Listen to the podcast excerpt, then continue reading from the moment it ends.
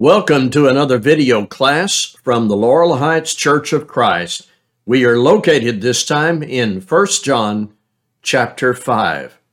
We've been making our way through the first epistle of John for several weeks and we arrive at 1 John chapter 5 in this class.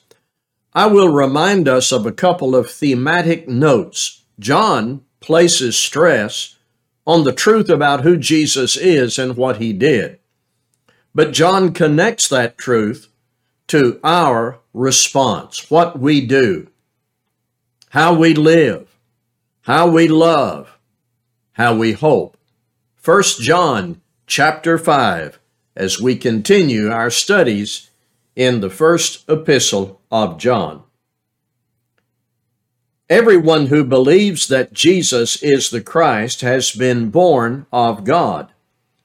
And everyone who loves the Father loves whoever has been born of him. By this, we know that we love the children of God when we love God and obey his commandments. For this is the love of God that we keep his commandments, and his commandments are not burdensome. For everyone who has been born of God overcomes the world, and this is the victory that has overcome the world, our faith. Who is it that overcomes the world except the one who believes that Jesus is the Son of God? That's 1 John 5, verses 1 through 5. Sometimes, in my judgment, the chapter divisions are unfortunate. You know, of course, the chapter and verse numbers are not inspired. They were added by translators and editors in early editions of English versions, and they were really put there for reference purposes, not necessarily to designate any kind of disconnect. The beginning of a new chapter does not necessarily mean the beginning of a new subject. In this case, it will help for us to read the last verse of chapter 4 with the first verse of chapter 5. So I've constructed the first slide with that continuity. And this commandment we have from him whoever loves God must also love his brother. Now keep reading. Everyone who believes that Jesus is the Christ has been born of God, and everyone who loves the Father loves whoever has been born of him. John makes a connection between loving God and loving your brother. We ought to be familiar with that. It is not a casual or optional connection. He says, whoever loves God must also love his brother. So those two things go together, and we ought not to separate them in any sort of a way. Loving God and loving your brother. In chapter 5, verse 1, again, those two things are connected. Everyone who loves the Father loves whoever has been born of him. In chapter 5, verse 1, another part of this response to God believing that Jesus is the Christ. Hence, when we combine the last part of chapter 4 with the first part of chapter 5, there are three things connected faith in Christ, love for God, love for your brother. Other things are going to be connected into that as well, but we start out with these three things being connected, studying from the last part of chapter 4 and into chapter 5. If any one of these is absent, our response to God is not complete and we are not walking in the light. Belief in Christ, loving God, and loving your brother, all three are essential, and one complements and is in harmony and produces the other. Next, I, want to focus on the first verse of chapter 5 and that phrase, whoever believes that Jesus is the Christ is born of God. Or, English Standard Version, everyone who believes that Jesus is the Christ has been born of God. The question is, who is a child of God? The answer is, whoever believes that Jesus is the Christ. Of course, it is necessary to include in this belief everything John includes in belief. So this cannot be limited to just mentally assenting to the proposition that Jesus is the Christ. We have noted previously that in Mark chapter 1 verse 24 demons confessed that Jesus is the Holy One of God. James 2 in verse 19 says, even the demons believe and tremble.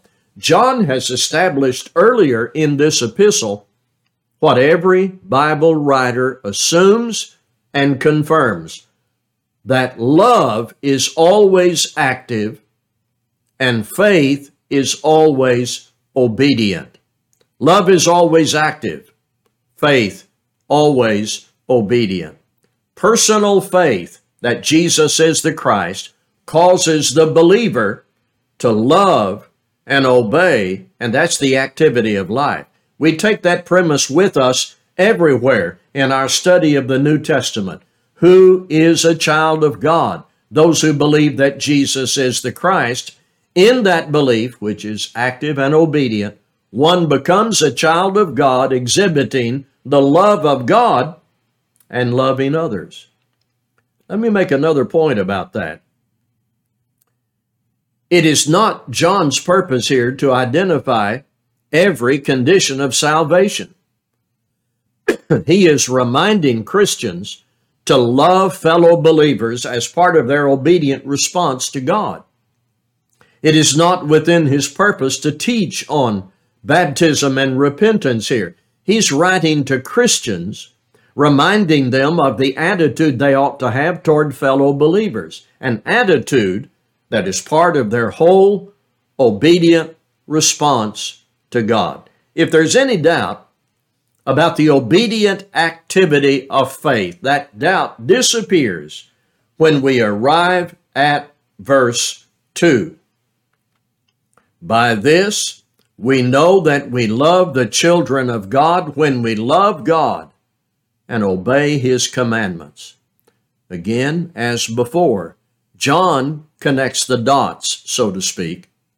Again, John is making connections. He's putting things together that concern compositely the life of a Christian, loving the children of God, loving God, keeping His commandments, thorough, active belief in Christ. All these things go together. And these things are present in the heart and the conduct of God's people. Stop for a moment and consider can you imagine the absence of any one of these elements, and yet the others are in full expression? Let's hypothetically work with that for just a few minutes. Can you imagine someone who loves the children of God and loves God, but they don't want to keep God's commandments? Now, that doesn't sound right at all, does it? Well, can you imagine someone who keeps the commandments of God and they love God, but they hate their brethren? Well, that doesn't fit. Well, what about someone who keeps the commandments and they love God's people, but they do not love God? We cannot imagine that. Faithfulness to God must be well rounded, mature, complete, with nothing left out that God says is essential in the wholeness of the activity of serving God. So, belief in Christ, belief in God, with all the necessary activity of that belief, love for God, keeping His commandments, loving the children of God. When we read the Bible, we need to see and respect all the various elements or dimensions of serving God, both internal and external toward God and toward others. 1 John 5 1 and 2. Everyone who believes that Jesus is the Christ has been born of God, and everyone who loves the Father loves whoever has been born of him. By this we know that we love the children of God when we love God and obey his commandments. Now, this keeping his commandments or obeying his commandments is not the obedience of legalism, such as the Pharisees sponsored. This is not checklist religious drudgery. This is not adherence to a human creed, rules written by men. This is doing what God says because God said it, and you love Him and you believe in His Son, Jesus Christ. I, want to say this God must be more than a rule maker we obey. He must be to us the Father who loved us first. We love and obey Him in response to His love as we confess Jesus Christ as His Son and live in good discipleship to Him. Verse 3 For this is the love of God that we keep His commandments, and His commandments are not burdensome. If something is burdensome, it is something you would rather not do. You may do it. You may even recommend that others do it, but you find no pleasure in it. It is a burden that you bear. I think the simple point here is love for God removes the burden from obedience. Love for God removes the burden from obedience. Now, this doesn't mean that all obedience to God is easy. This doesn't mean there are no challenges or obstacles, but in the attitude of your heart, you can engage in your duty with pleasure, knowing you're pleasing God. You love Him. You want to be with Him eternally. If we love God, we not only keep His commandments, but also, John says, His commandments are not burdensome. What a weariness it would be to keep God's commandments if you really didn't love Him. When something is done without passion or love or genuine commitment and hope, it becomes drudgery. I hope and pray that is not so for any of us. Let's look at verses 4 and 5. For everyone who has been born of God overcomes the world, and this is the victory that has overcome the world, our faith. Who is it that overcomes the world except the one who believes that Jesus is the Son of God? Well, the first thing I want to know about this is what is John talking about when he says the world? What does John mean when he uses this expression, the world. Earlier, earlier in this letter, that question is answered. That term or expression is defined. I'm turning back to 1 John 2, 15 to 17. 1 John 2, 15 to 17. Do not love the world or the things in the world. If anyone loves the world, the love of the Father is not in him. For all that is in the world, the desires of the flesh and the desires of the eyes and the pride of life is not from the Father, but is from the world. And the world is passing away along with its desires. But whoever does the will of God abides forever. There are things around us we need to overcome the lust of the flesh, the lust of the eyes, the pride of life. I am accountable to God to keep these things out of my mind and my behavior. The only one who can do this is the one who believes in Christ and in the activity of that belief enters into and remains faithful in the family of God. I have an old, old set of commentaries called the Pulpit Commentaries, and I quote The world's force is seen especially in the lust of the flesh, the lust of the eyes, and the pride of life. These three forms of concupiscence manifest the inner life of the world. And against them, the Christian has to contend. It is the battle of truth against error, of light against darkness, of love against hatred. This is about the conquering power of faith. It is faith that enables us to identify and resist temptation. It is faith that gives us the strength to say no to the devil. It is faith that becomes the basis of testing the spirits and rejecting false teaching. It is faith that prompts us to love the children of God and keep the commandments of God. Would you listen, please? One more time. 1 John chapter 5, 1 through 5. Everyone who believes that Jesus is the Christ has been born of God.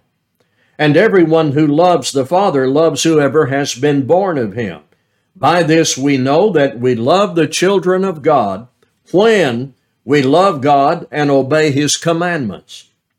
For this is the love of God, that we keep his commandments and his commandments are not burdensome. For everyone who has been born of God overcomes the world, and this is the victory that has overcome the world, our faith. Who is it that overcomes the world except the one who believes that Jesus is the Son of God? Takeaways.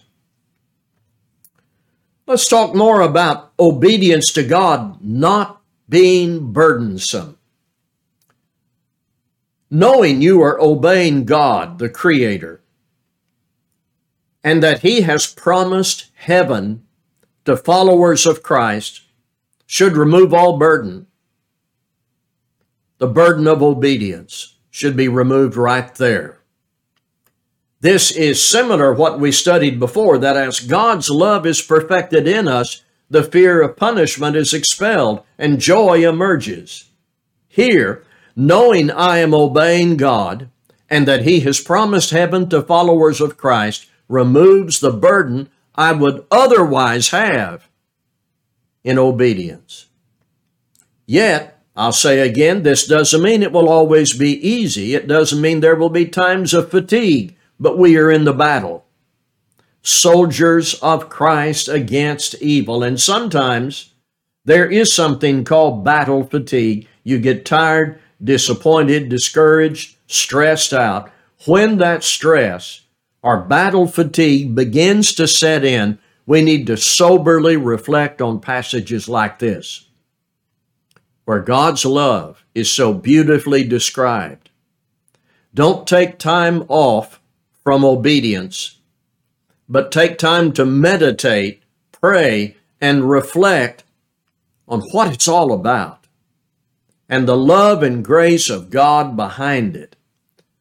I I heard the expression one time reclaim your identity, your hope, and your purpose.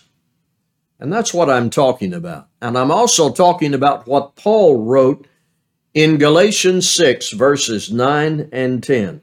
Let us not grow weary of doing good. For in due season we will reap if we do not give up. So then, as we have opportunity, let us do good to everyone, and especially to those who are of the household of faith. That brings me to this faith is the victory. What does that mean? Well, it begins by hearing the Word of God to form your trust in Him. Then, as you act on that trust in God, you are able to achieve victory. We can express it like this Who is able to resist temptation? obedient believers. Now, when we say that someone is liable to respond, I'm not always consistently an obedient believer. John has already addressed that earlier. If we confess our sins, he is faithful and just to forgive us our sins and to cleanse us from all unrighteousness. And remember in chapter 2 if anyone sins, we have an advocate with the Father, Jesus Christ the righteous. So we need to correct our course along the way, and we are all in pursuit of growth. But that doesn't change this faith is the victory. Thank you for being a part of this effort, this study brought to you by the Laurel Heights Church of Christ in McAllen, Texas.